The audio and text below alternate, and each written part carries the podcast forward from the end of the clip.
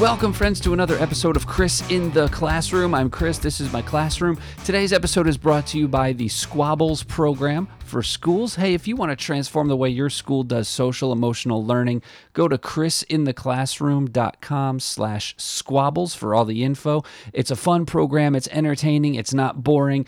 Uh, everything in there is practical, relevant, interactive, and it can be implemented with any grade level. So definitely go check out chrisintheclassroom.com slash squabbles. Also, thanks to the Raise Them Strong program for parents and kiddos. This program is specifically designed for parents to help their kids manage and regulate emotions and solve their social problems. You get weekly resilience exercises monthly parenting courses with some of the greatest minds in the industry, conflict resolution games and exercises, a bi-weekly Q&A call with Brooks Gibbs and other members of the team, and so much more. Go check it out at chrisintheclassroom.com slash raise them strong. Okay, friends, today we are going to hop in on a chat that I recently had with comedian Bob Smiley. Now, Bob is a nationally touring comedian. He's been here in the classroom before. He's a clean comedian, he's hilarious. And a few years ago, he went through a divorce. Now, I know so many people have gone through divorce and everybody handles it in different ways, but I love Bob's perspective, how he handled it, how he took care of his kids during that time, and how he was able to cope and find the good in such a rough situation. So here we go, hopping in with my conversation with my friend and yours, Bob Smiley.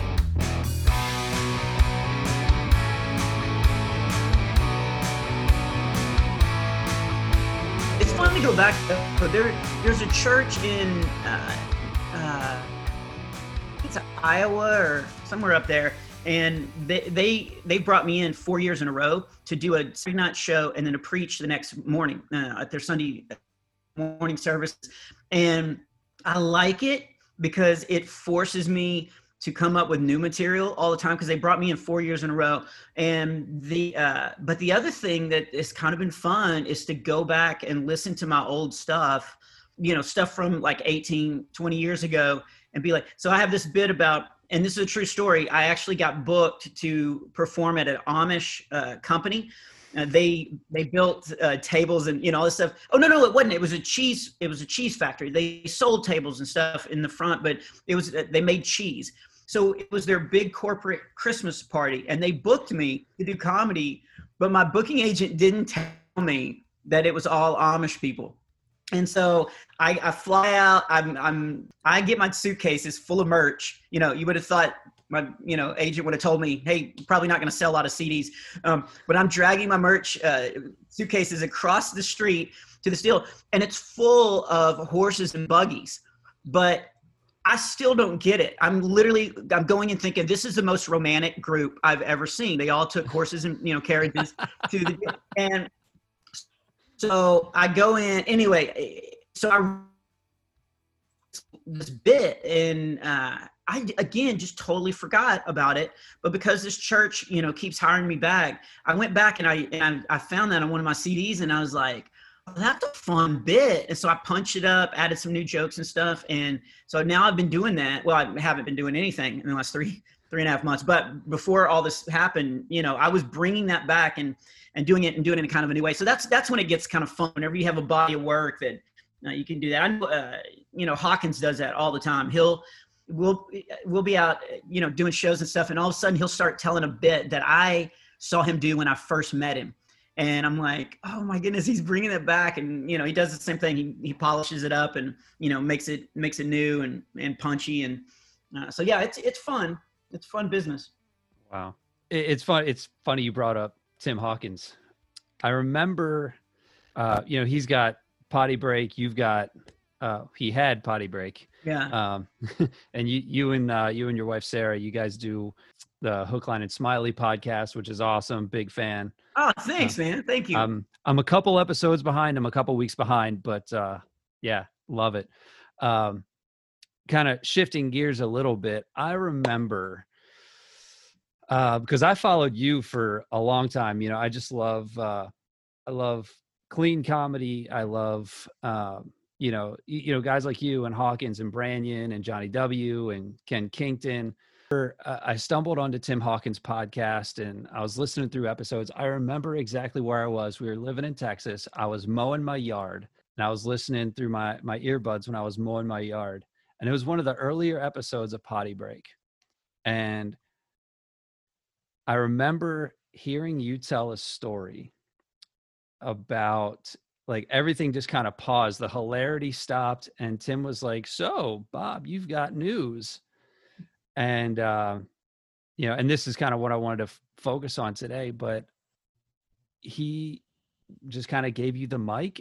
You started talking about how you had been flying solo. You, oh yeah, got divorced, and I remember like I shut the mower off and I walked over to my porch and I sat down and I just kind of like I just listened so intently like what? And you told the way you went through the process and told the story because I think it had been a year. There had been about a year period in between from when it happened to you know you telling it on on the potty break you kind of talked about and walked through how you handled it, you know, and how your your your sons handled it. And it just blew my mind. Like just the shock of everything and and and all that stuff. And you know, my big thing is is talking about resilience and overcoming struggles and specifically, you know, humor. You know, and you like I got to be honest with you, whenever I think now of the word resilience and overcoming and stuff like that, I can't not think about you just because, you know, I, I heard you talk about that so early on on Tim Hawkins' podcast. And to see you now, you know, you've got Sarah so many years later and you've worked a lot of stuff into your routines and just the growth that you've had. Like, I mean, just bring bring it back to however many years ago it was you know I'll, I'll, just let you go you tell as much as you want to don't want to whatever but a lot of kids that i come in contact with when i'm speaking and and parents especially too because i speak with adults and counselors too this is one thing that's kind of i don't want to say it's taboo but it's not talked about a lot and how right, to help right. how to help just people in general of all ages kind of process through it. So I'll just give you the reins and you know, you you go. Well, it was, I mean, it was shocking. Like I didn't see it coming. I didn't, uh, you know, there weren't things leading up to uh, it happening.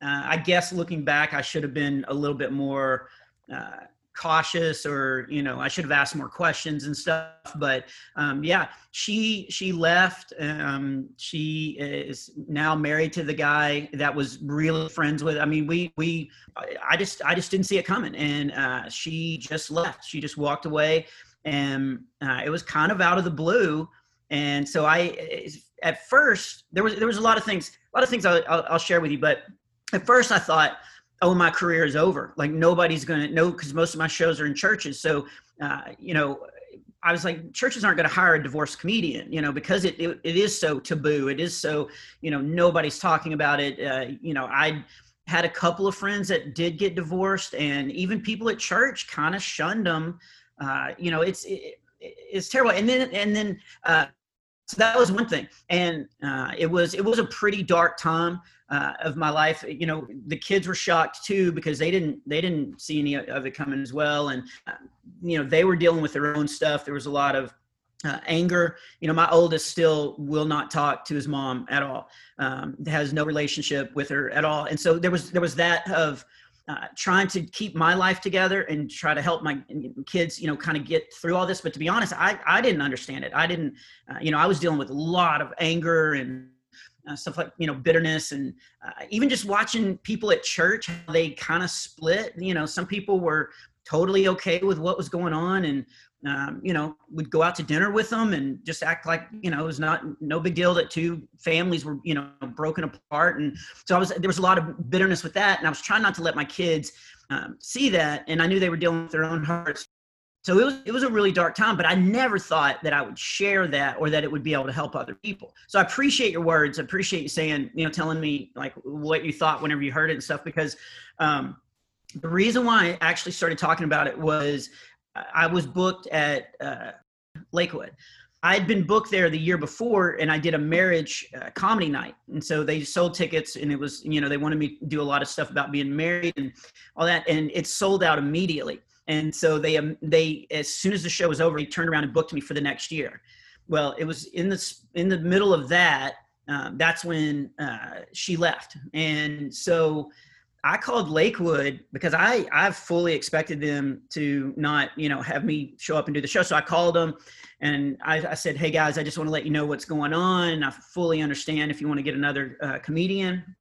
And I'll never forget what they said. They they said, do you have Tim Hawkins' phone number? Uh, no, that's not true. Uh, that's not true. Um, but no, they said they were like, oh my gosh, we'll be praying for you and your kids. Um, we appreciate you telling us, but would you be comfortable talking about it on stage? And I was, and that threw me because I thought churches absolutely wouldn't even hire me. And now this church is telling me. And so I, I was like, seriously? And, and they said, so many of our, our married couples are struggling. They're, they're going through a lot. And uh, just hearing, because I kind of shared, you know, what, what was going on and kind of how I was handling it. And they were like, if, you know, if you think you could stand on stage and talk about it, and if, you know, uh, I was I was very careful not to uh, run my wife in the ground or you know say anything. So they were like, you know, we, we if you can say it in a positive way, uh, we would love. We think it would really help people. So I didn't because my job as a comedian. I, I have to be funny, right? That's my that's my first job. Then I can you know talk about Jesus or I can you know encourage people. So I actually went to uh, Houston Improv and I did my first open mic night. Uh, it was like five or six years ago. I'd never done an open mic night. I called Branyan and Streblo and Hawkins on the way down, and they were like, "Oh my goodness, you're gonna, your your life is about to change." And it, have you done? I, I've done several, and I I did one probably two weeks ago, and they do not disappoint. they are. It is. I am so hooked. I'm so hooked because my oldest son is 21 and he uh, is was supposed to start opening for me for any kind of local shows and stuff.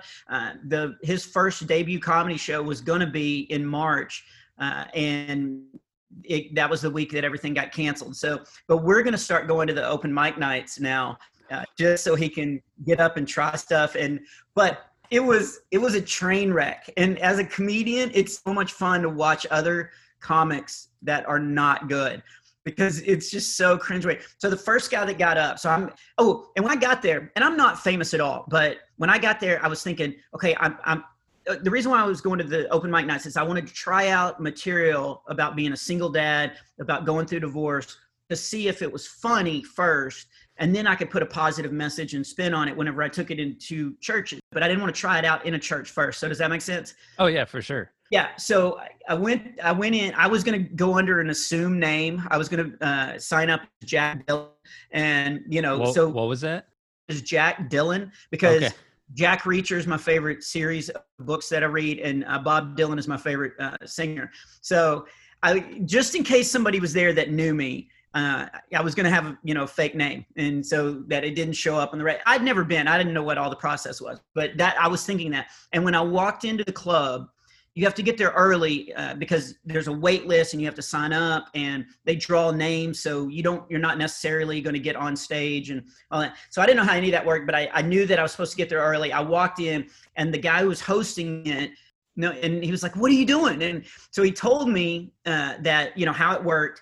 But he goes, "But you don't even have to put your name in. I'm just going to put you right here. You'll be uh, slot number four. It's a really good slot." Uh, so now all the other comics that showed up are trying to get their you know three or five minute sets. Now they're all like, "Who is this jerk?" Oh, they man. just came in, so they wouldn't talk to me. They wouldn't do. And so I got up well, and I did my set. And the comics that usually go to an open mic night probably not the same people that are going to come to one of your shows. Right. We'll just we'll just put it that way. They they wouldn't identify with the same kind of humor that you and I would. Yeah, absolutely. It was it was so filthy at some point that oh yeah. just but I got up and did I, so you can get three minutes or five minutes depending on how long you've been doing comedy and stuff like that. But uh, Dale Cheeseman was the host, and he he gave me five minutes. So I got up and, and did this five minute bit on being divorced and being a single dad. It went really well. And it was funny because when I got off the stage, now all these comics are surrounding me and they're like, that was amazing. That was so cool. Like, how long have you been doing stand up? And I told the truth. I said, that was my first open mic, which was true. now I'd been doing stand up for like 20, you know, 20 years, but you know, that was my first open mic. And they were all like, You're gonna make it, man. That was so your timing is good. Um, but I was I was hooked. The the comedy, I'll call it comedy, yeah. that I heard. The first guy that got up there actually looked like uh he looked like Darren Streblo if Darren Streblo uh, lived at a nuclear plant. Um, I guess that's the nicest way. He kind of looked like Streblo, just like a mutated version of him. Uh, got up, he had a leather jacket on, and he got up, and I totally remember his act. He goes, uh, uh, "I'm divorced," and so as soon as he said that, I was like, "Oh, okay, so you can definitely talk about that subject matter because that's what I was going to get up." And he goes, "I was divorced. My wife and I didn't see eye to eye. Like I wanted kids." And she died. And then it's just dead quiet in the club, just dead quiet. And he goes, "Yeah, when when she went into the coma, I told her that I would be there forever, uh, no matter what. I would never leave her. And then I got the first electricity bill." And it's just again, you can hear ice clinking in the glasses. And one lady, when he said, I got the electricity bill, one lady in the back just goes, ugh. And that was it. so I was hooked from from just the second joke on. I was hooked watching these guys get up there and try. Because, you know, I, I only hang out with really good comics. So you kind of forget how hard it is. Yeah. And that not everybody can you know, write a bit in the green room and go up and, and kill with it uh, up there. So yeah, there was just, uh, but I got up and I and I did I did the gig. Uh, it, it, all went really well, and so then I was like, okay, I think I'm ready. And so showed up at Lakewood. Uh, they'd sold it out again. Did the show. I walked back to my table and I, I was really vulnerable. I just opened up and was like, this is what's uh, has happened since I was here last. Uh, and then I went, you know, but I was my message was that God could get you through anything. Like truly, uh, I had had a great childhood growing up. I had a great career. Uh, I really had not had very many struggles in my life. And I'm, I've been traveling all over the country telling people that God could get you through anything. But, you know, I was doing it from like a mountaintop. And now all of a sudden my kids and I were wandering through this desert that, that we didn't even see coming up on the horizon and i could i could honestly stand on stage and tell people that god could get you through anything. Like he you know he carried us through that with through like people coming in and loving on us. Uh, even you know there's a lady that i she's now one of my best friends uh, brianna. She uh, is a single mom. She had gone to church with us for probably 14 15 years. So i knew her but we weren't really friends. And the second all this happened like she started bringing food over because you know eh, all of a sudden i'm i'm responsible for these three boys and i'm you know i'm depressed and you know i i did a lot of scrambling just to keep us alive and you know she would bring food over to us or check on us or other people would you know uh, call and you know try to try to encourage me you know try to you know make, make me laugh and you know just just check on me and stuff. So i mean i, I truly had the message of god so when i got off the stage i went to my table and there was a huge line and it wasn't to buy my merchandise. It was couples that were like yeah we've been struggling in our marriage you know i appreciate you talking about and it made me realize like oh this is a bigger thing than just me. Like there's a lot of people out there that are either going through it or you know they're leading into it or you know there's some there's some struggles out. so the next day i had a show in michigan and i flew to michigan. Again was not planning on talking about this regularly uh, because it was just hard. I mean i'll be honest i was so distraught for a while that um, you know one, one of my first comedy shows back after she left I remember standing on stage. I was in Indiana. I was actually doing a gig with Jonnie W. And I'm on stage and we're doing this corporate event and I'm I'm watching all these people laugh and I just stopped in a second and nobody knew what was going on at the time because it was really fresh. And I just remember thinking in my mind like, what are you laughing at? Don't you guys know how much pain there is in this world? Like I just I didn't find anything funny at all. And then yet i'm on stage trying to make people laugh and, and bring them joy. So it was it was difficult for a while but so i flew to michigan. I don't know why but halfway through my show i just really felt like i was supposed to talk about it. I, I thought i would get some uh, you know some flack for talking about divorce and stuff uh, but I, I really felt strongly i was supposed to do it. So I, I did. And when i got off stage i was walking back to my merch table and there was this huge he was about six four and he merch table and he he just looks so angry. And i walk over to my table and he grabs me by the shoulder and he pulls me over the side and i'm like okay here comes you know the flag that i was expecting. And he looked at me and he goes my wife left me yesterday and i don't know who you are. Definitely did not want to go see a comedian. And then all of a sudden you're talking about how you can get through this and that there is positives and things like that. And uh, he was like man thank you so much and his friend had drug him to the comedy show. And one of the things I talked about that night was that you we're built for community. And so we don't need to go through stuff, stuff alone. Like we need mm-hmm. to reach out and and you know, if we're if we're hurting, you know, that that was the best advice that I got was actually from Tim Hawkins. He was like, "Don't don't go through this alone." And that was really the best advice. And so I was, you know, I was telling the crowd that and so he came over and he was like, "Man, you're you're absolutely right. My friend just keeps, you know, like he drug me to this comedy show and he was like you got to you got to stay out. You got to you know uh, hang out with us and you know not just sit in the room and, and brood over what was going on. Because satan loves isolation. Yes. I mean, you see this with bullying. If if kids can be you know bullied and they just and they isolate themselves then man that's whenever all these bad thoughts start creeping up. If, if you can you know have a community or have people that uh, you do check in with, uh, you know, I, th- I think it definitely helps you get over that kind of stuff.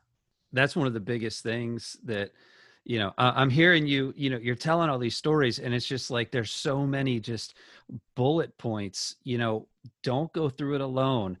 always have somebody there with you. Um, uh, don't be afraid to talk about it. Um, mm you know, because you never know. And one of the biggest things that I've seen, you know, throughout this, throughout at least from, you know, kind of watching you from afar is you've taken what so many people would consider to be horrible, my life is over situation. And you found a way to turn it into something positive because just by talking about it on stage and vocalizing it, it's like you're helping you know so you've you've taken your pain and you said no i'm going to actually help people mm-hmm. who are in this situation which you know just psychologically sociologically speaking you know is a coping skill it's a coping mechanism you know like when you can help somebody out you're also helping yourself heal at the same time absolutely that was that was one of the the pluses of me taking it and talking about it on stage was I was encouraging people, but I was also finding out that I was absolutely not alone in this. That other people had gone through, you know, this or worse, and uh, that's why I ended up talking about it on uh, Tim's podcast because I was touring with him at the time, and so I would talk about it on stage because it was an, it was a huge opportunity. You know, it's Tim's crowd, so it's like four you know thousand people a night, and so I would share with people like, you know, hey, look, we're we don't have perfect lives even up here. Like we we have a target on our back, just like you know. And if you guys, if if you're married, there definitely is going to be a target on your back. And uh, so, and then afterwards, a lot of times people come up and go, hey, I've been where you're at, and now I'm several you know miles down the road, and things are better. You're absolutely right. God can get you through this. And then they'd share the story. So that ended up encouraging me. So just just realizing that you're not alone is a huge step to getting better and you know getting your mind uh, set but that's like it was funny how people started finding out uh, some of my really diehard fans figured it out pretty quickly because I was always posting stuff about my wife and how much I loved her and you know photos and then all of a sudden that just went away. And so some people would private message me on, on Facebook and say, "Hey, what what is something going on?" And if they were really diehard fans, like I and knew them, then I would start sharing that uh, I did Darren Streblow's uh, radio show, and I talked about it on there. So I was kind of just, you know, letting it out little by little just to see. Like I felt like God was doing something with it, but I didn't want to jump out and be like, "Hey, I'm the divorce comic," you know, kind of thing. I wanted to, you know, be cautious about it, and so I did Streblo's uh, radio show, and so that that got it out a little bit. And then I was talking about it on stage, and I, I remember that day that we recorded. You know, we don't ever plan out the podcast. We just get on the bus and just start talking. And you can probably tell, but we don't ever have anything planned out. But that night he came and he was like, "Hey, are you man, I just I feel like it's helping people.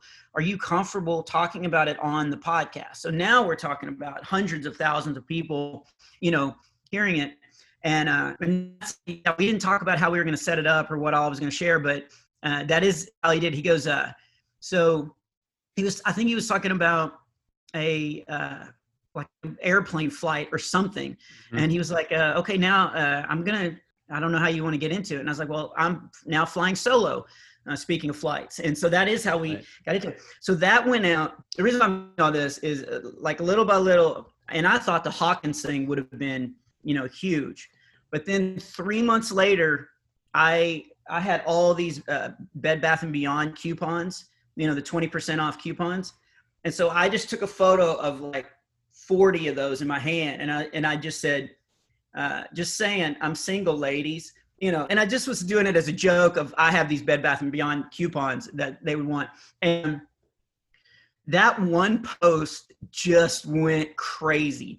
And everybody's like what? You're divorced? And i was like i've been talking about it for like you know eight months now like how are you so it's weird how you know that comes kerri pomarolli do you know her yeah i do know kerri yeah yeah so she divorced uh, right like about six months before i did and I'm, I'm really good friends with her and her husband. Uh, he's the comic too, uh, and we've done cruises together. And like we we've known each other for for a long time. And it was kind of funny because Kerri called me and she goes, uh, "I'm I'm not telling anybody this, but for some reason God really keeps putting you on my heart to call and tell you this. But Ron and I are divorced, and uh, I it was right in the middle of me going through it. And I, I told Hawkins and Streblo and Branyan, and uh, I was like, well, I guess, you know, you're calling because you know that I'm going through the same thing. And she was like, what?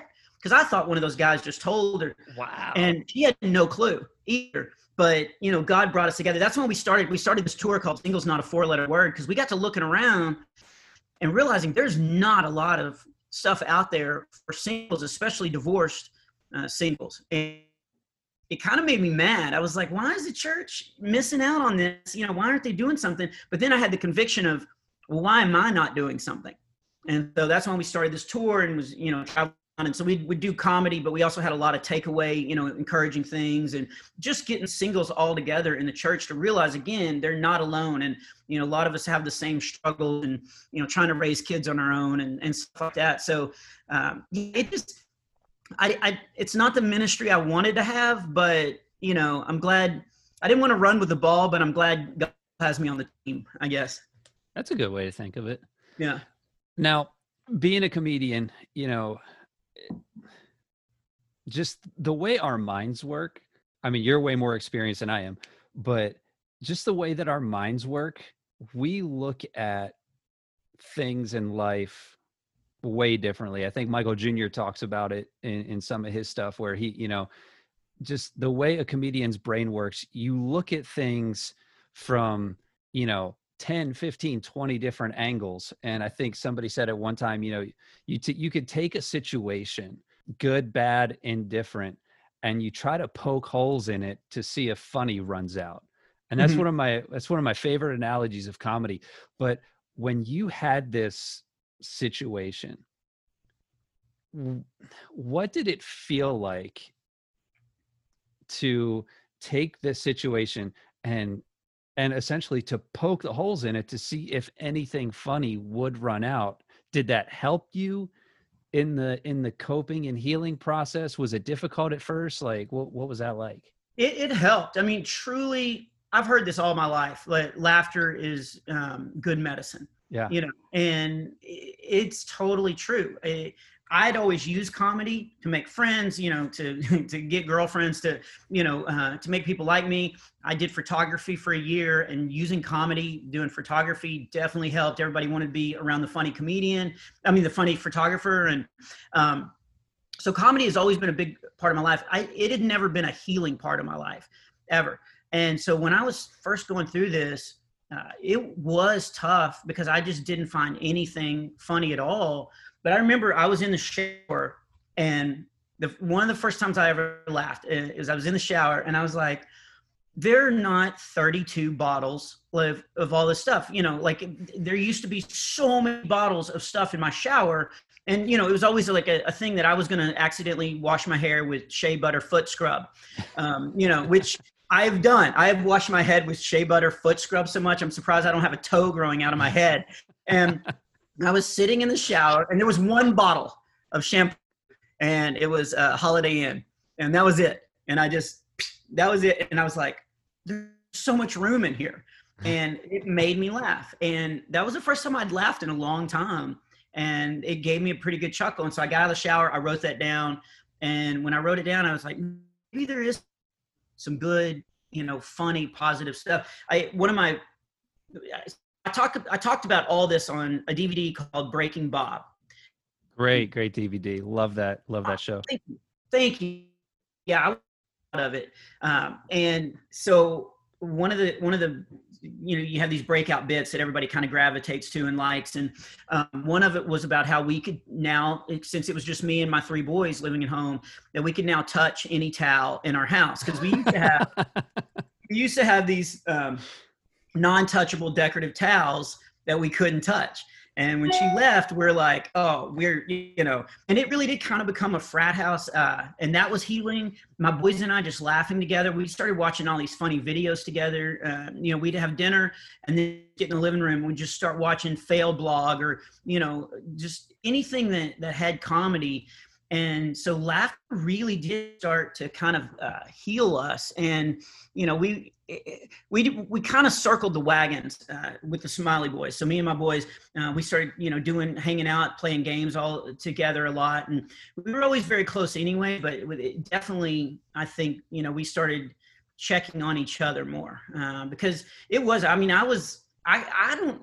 I mean, I would have made it through, but my kids being there and loving on me because I was so broken, and you know, you feel like you're not you're not worthy and you feel like you know i i should have been smarter. I should have saw the signs you know beforehand uh, caught on a little quicker you know all this kind of stuff. And so uh, man i was not healthy. I was not healthy at all. Um, you know i wasn't sleeping at all. I was not eating. I dropped about uh, i dropped about 30 pounds and i didn't really have 30 pounds to drop. Like i was i was, I was pretty emaciated and you know just having that time with my boys and all of us just sitting around laughing and playing games together and stuff that that was very very healing.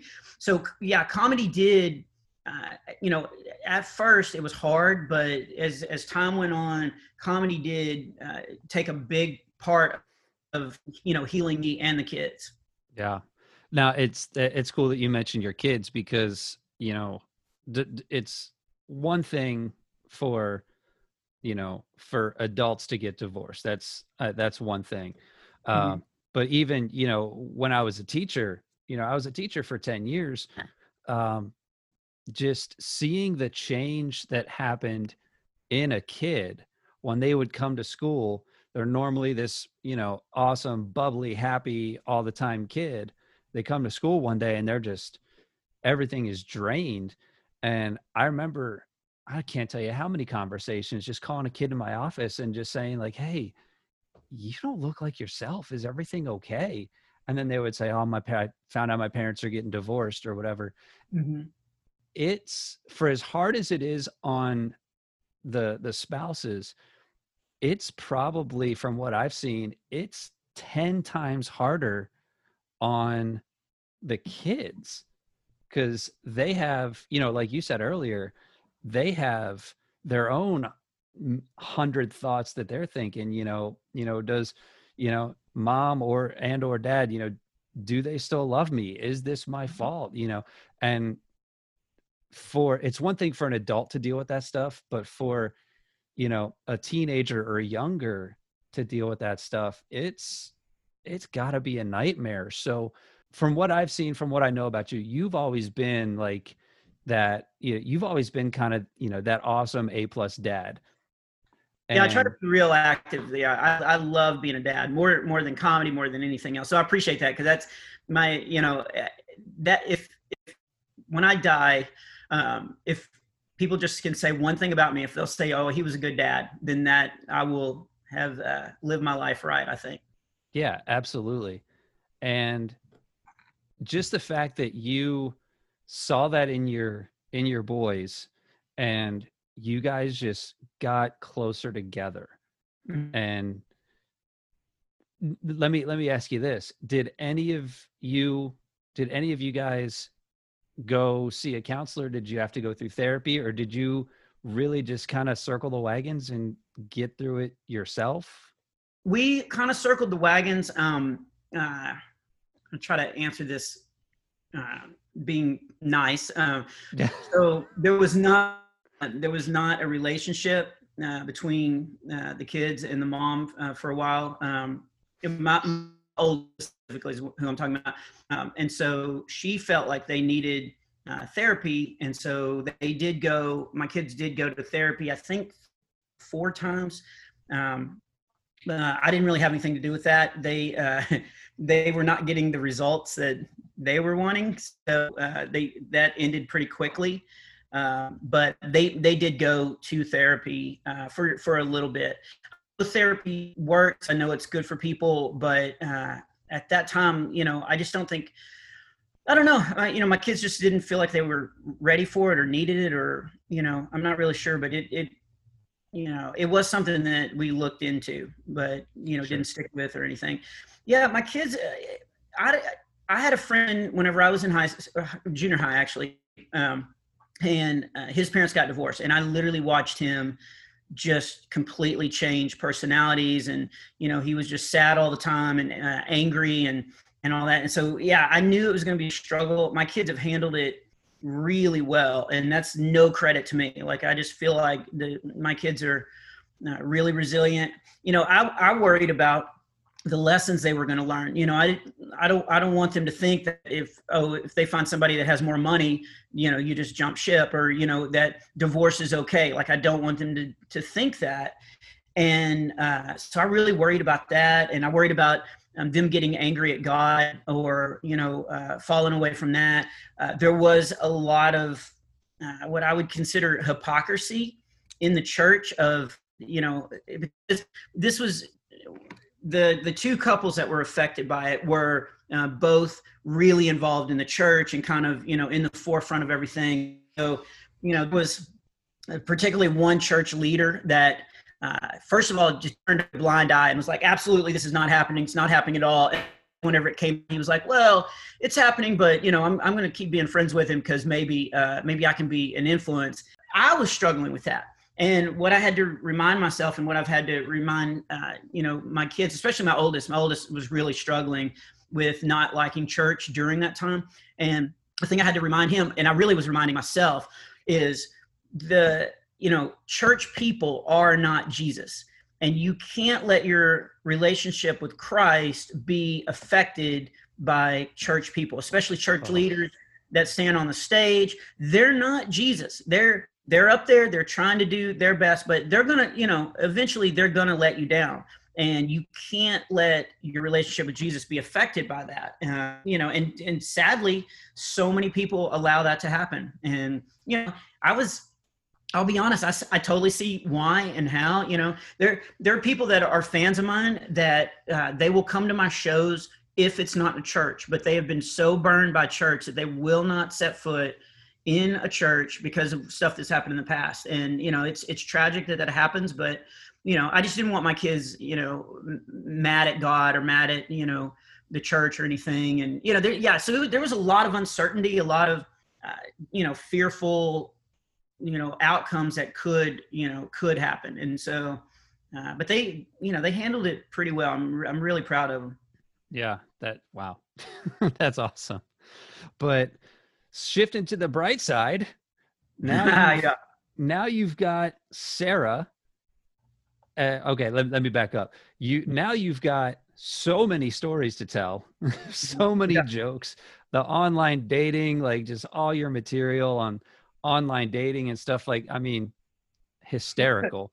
the dating and, thing, I, I, don't know how long we can go, but uh, I remember I was sitting in Chicago and I had a three-hour layover, and I was newly single, and I was talking to a friend of mine that lives in Nashville, and she's been she's been single forever and she was like you've got to sign on to this dating site and you won't be bored because i was telling her how bored i was in the airport and so she signed me up and i logged on and i was so angry because i'd spent years trying to write the best comedy i had no idea it was all on one website to go and look at but I, the very first profile i read was, and I'm going to forget her name, but it was like, hey, I'm Samantha. I'm very positive. I'm HIV positive. I just want to get that out of the way.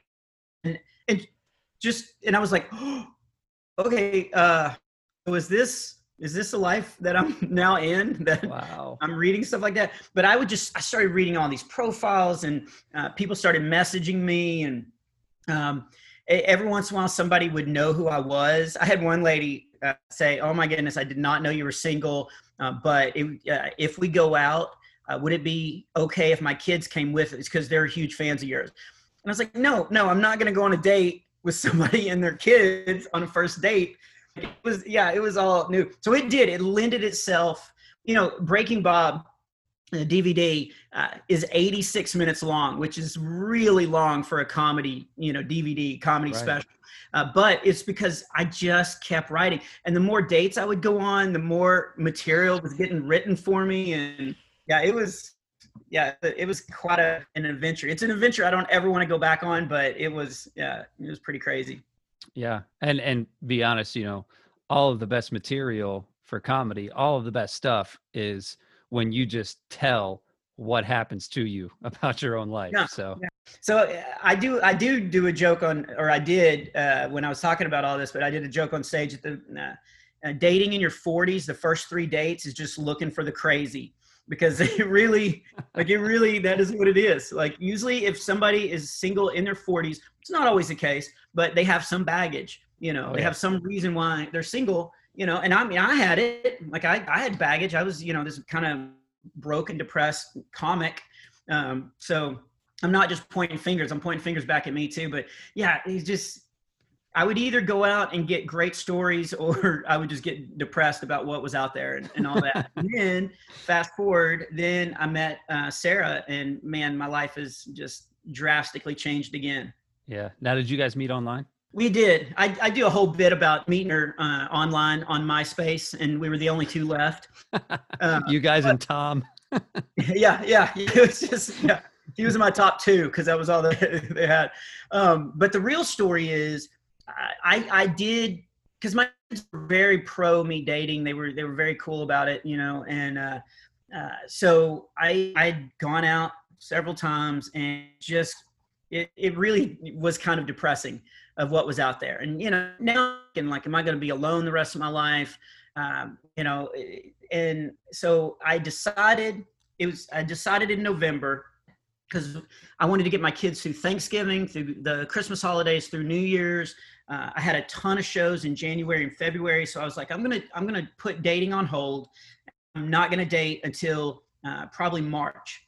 Uh, my wife now says that I made that so I wouldn't have to buy any gifts for the holidays. But that was just a bonus. That I really was just to take time off, really kind of focus on just my career and the kids, getting them through the holidays and stuff.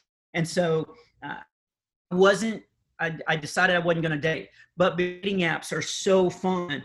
Uh, I was on this dating app called Bumble, and I like it because it allows ladies.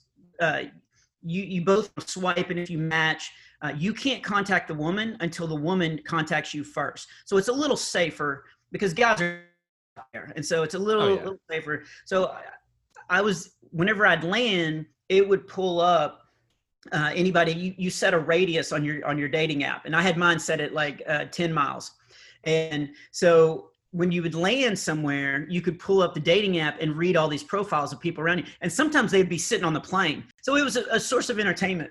So even though I wasn't dating, I landed and I pulled up the app and I had a message and I had, you know, a couple messages, but usually they're all like sup, what's up, or are you really a comedian, or you know, stuff like that. And then I got this message from Sarah, and it was it was a super long message, and it was funny. She talked about Jesus. Uh, she had read my profile because she asked me several questions about things in my profile, and so I was like, "Well, I'm not dating now. I'm taking a break, but I, I need to respond to her." So I wrote back. We started writing uh, for a couple days, and she was just very interesting. And then I was in Arkansas one day, and I was I just gotten done with the show, and I was getting ready to pack, and then I was going to go to sleep because I had to get up at five to uh, to fly out. So I got to my hotel, and she messaged and she said, um, "Hey, is it too soon to talk on the phone? I'd really like to talk on the phone." So I called her, and we uh, talked, and we had a great conversation. And then all of a sudden, my phone started uh, and I looked and I realized that it was my alarm. And we had talked for six hours on the phone. Oh my gosh. And not one time did we say, Hey, do you realize how long we've been talking? Like it just, you know, and we talked about very real stuff. You mentioned our podcast. So it's called Hook, Line, and Smiley. Dang. That's how we came up with it because we we were out at, out at the lake one time just having a picnic and we were talking about a very serious topic but we were being very funny but still talking about a very serious uh, situation. Uh, and it was a blend kids together in our family because she has two and I have three, and and that's how we came up with the idea of having um, a podcast together that is funny because she is very very funny, but also that had some you know some meat to it, some some takeaway encouragement. So that's kind of how we've tried to have you know our I mean, sometimes we do podcasts about weird food we've eaten, but you know, for the most part, that first conversation was like that. Like we talked about a lot of serious where you laughed a lot. I believe love is a choice. You know, it's not this feeling everybody talks about. It, It's like feeling love is a choice because you know you choose to love people, and um, so uh, I'm all about people trying to work out their marriage. But Sarah is so perfect for me. So I, I'm, I'm I'm always nervous about talking about her because I don't want people to go, oh, so the divorce turned out to be great you know so maybe there's somebody even better out there for me does, does, that make sense like i don't want people to think that the thing is too you know you found somebody awesome you know and uh, i'm sure we all know people who you know they get divorced and they don't find somebody and they just stay mm-hmm. single but they're still able to find happiness in being single in their new life you know mm-hmm. with those changes so you know so yeah i don't take it you know uh, that way at all you know maybe there isn't somebody else for you out there and that's right. okay as long as you know you do understand there is a light at the end of the tunnel mm-hmm. you know mm-hmm. there is an upside to the letdown kind of deal yeah i, I say this you know the uh, single's not a four letter word for that kerri and i are doing um, I'll, I'll say this on stage but uh, so I've been married. I've been, you know, through abandonment, through divorce. Um, I've been single. I've been remarried. And the thing that I've learned from all of this is no, the only relationship that truly matters is a relationship with Jesus Christ. And if you have that foundation, it's a strong enough foundation to be able to stand back up anytime the world knocks you over. So all the other relationships a bonus, but really truly the only thing that matters in this life is your relationship with Jesus Christ. And, and so I'll tell singles that because yeah, there's not like I don't believe that everybody's cut out. I mean, the Bible talks about Paul, you know, being single, and not everybody's cut out uh, for married life. But it doesn't mean that God doesn't have a plan for you. He doesn't, you know. And and I think one of the things I I really felt like that churches have, not all churches obviously, but some of the churches that I've been to in the past um, that I was a member of it was very much pouring all the resources into young marrieds and married couples and you know families and all that kind of stuff. And single people were kind of you know made to think like you can babysit kids on valentine's day since you don't have anybody but you know other than that there's really not a purpose for you. And that is absolutely not the truth at all. You know god can use you even in your pain and suffering. Like i I, you know, the first couple months talking about it, you know, I still was super broken and God was using me and to encourage other people. And I'm, you know, and I'm, I'm not special at all. So if he can use me, he can definitely use anybody out there listening. Wow. You've had a, interesting couple of years here. it's it's not boring. Definitely. I mean, and you know, and it shows in in the Breaking Bob DVD and just in you know uh, again you know I, I followed you for a long time and just your demeanor and just how you talk about life and your faith and and your kids and everything like just watching and listening to all of the ups and downs and just seeing how you've grown has just been not to sound cliche but i mean it's it's inspiring. It's you know it's something that anybody i think can really learn from and just how you how you were able to take such a a crummy situation um, and find the good find the humor and come out on the other side of it and you know your kids too you know it's huge. Yeah so. Yeah it's i mean that's that's i guess my main message is that you know life is going to get tough at some point um, and there is a way to get through it you know that I, I truly believe that god will light your feet even if you're on a rocky path. Uh, and if you stay focused on him you know he'll he'll get you through that. And you know i i spent many years not you know I spent many years talking about it, but not living it out. And now I'm, you know, I, I truly have lived it out and, and can tell people that there is, you know, there is hope. And, you know, I used to tell my, if, when people would come up after show and tell me, you know, what bad stuff's going on, I was always like, yeah, but if you can get through that, there's good times. There is still more joy to be found in the world. And, you know, I remember several nights just sit in my room telling myself that, like, it hurts now. It's it's it's bad now, but there's there is more joy uh, to be had later on, and uh, and I I can truly tell you that that's the that's the case. Mm-hmm. Awesome. So your last DVD was Breaking Bob. Yeah, and then I put out a dry bar comedy special. Uh, yes, uh, that was awesome. Oh, thanks. Yeah, so that's that's available and that's free. Uh, so you can just do the Dry Bar Comedy app and then just look it up. It, that special is called Tartar Terrorist, and they can uh, they can check that out as well. Yeah. So you've got um, all your DVDs on your site, bobsmiley.com. Yep, which is your homepage, right? Uh, it is. It's there's a link right on my homepage. Um, uh, you've got your dry bar special, uh, dry bar comedy, which I am loyal follower of. Um, uh, let's see, you've got Hook, Line, and Smiley podcast with mm-hmm. you and Sarah every week, every Thursday.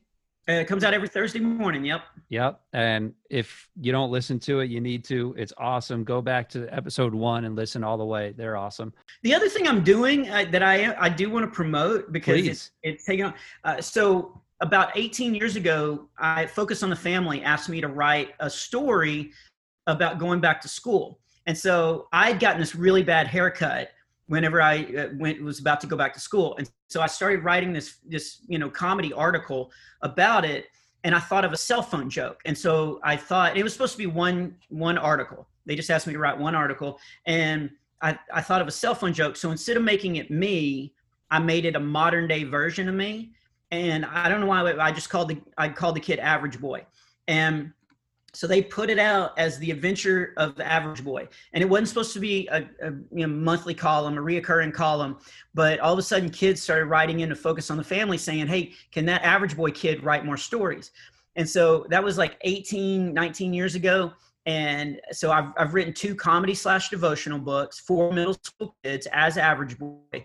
And then in last december they contacted me and said we want to try an average boy podcast and see if families will listen to because they families were already listening to the Adventures in Odyssey podcast that, that was doing.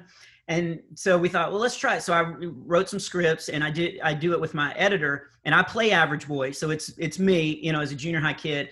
And we do this average boy podcast and that thing has blown up. And so we just we just recorded uh, I think we have 37 recorded now but they're wow. doing really well. So if you're if you're listening to this and you're you know a family or uh, young kids and stuff, check out the Adventures of Average Boy podcast or you know the comedy devotional books or anything like that. But and honestly, that like the royalties on on that kind of stuff uh, and bar comedy and you know people watching my stuff online.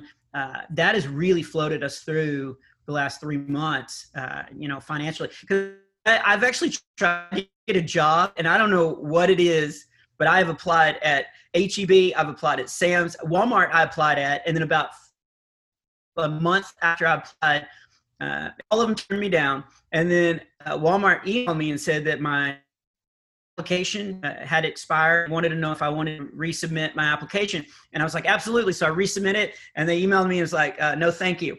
And I was like, what? wait, it's like a it's like Walmart a hot girl won't even going. take you. I'm not Walmart worthy. But I couldn't believe they emailed me and said, "Do you want to submit your application?" I felt like it was like a good-looking girl going, "How come you don't ask me?" And I'm like, "Oh, will you go out with me?" And she's like, "No." Like like, I felt like it was that. kind of But it's. Walmart, so how good looking is the girl?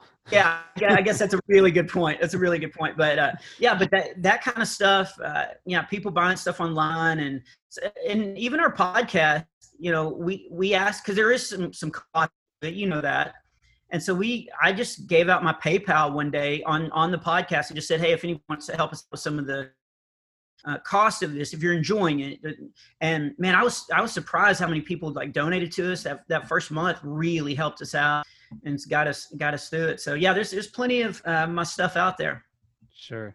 Now, do you have any shows or anything booked now, or people starting to do anything? Well, I did I did that that camp. I think I talked about that that camp that I did, uh, and then I did a Lions Club show. Uh, like it was a luncheon, Mhm. uh, but it was it was around here. It was it was local, and so I did that, and it was just man, it was just fun just to get back up on stage and yeah. and do stuff. Uh, and then I, I have two shows in August that are still going to make, but we've kind of so one of them is in Memphis, and I'm doing a Saturday night show, and then I'm preaching Sunday morning at their two services. But they're going to cap the audience at 100 people, and then they're going to live stream it.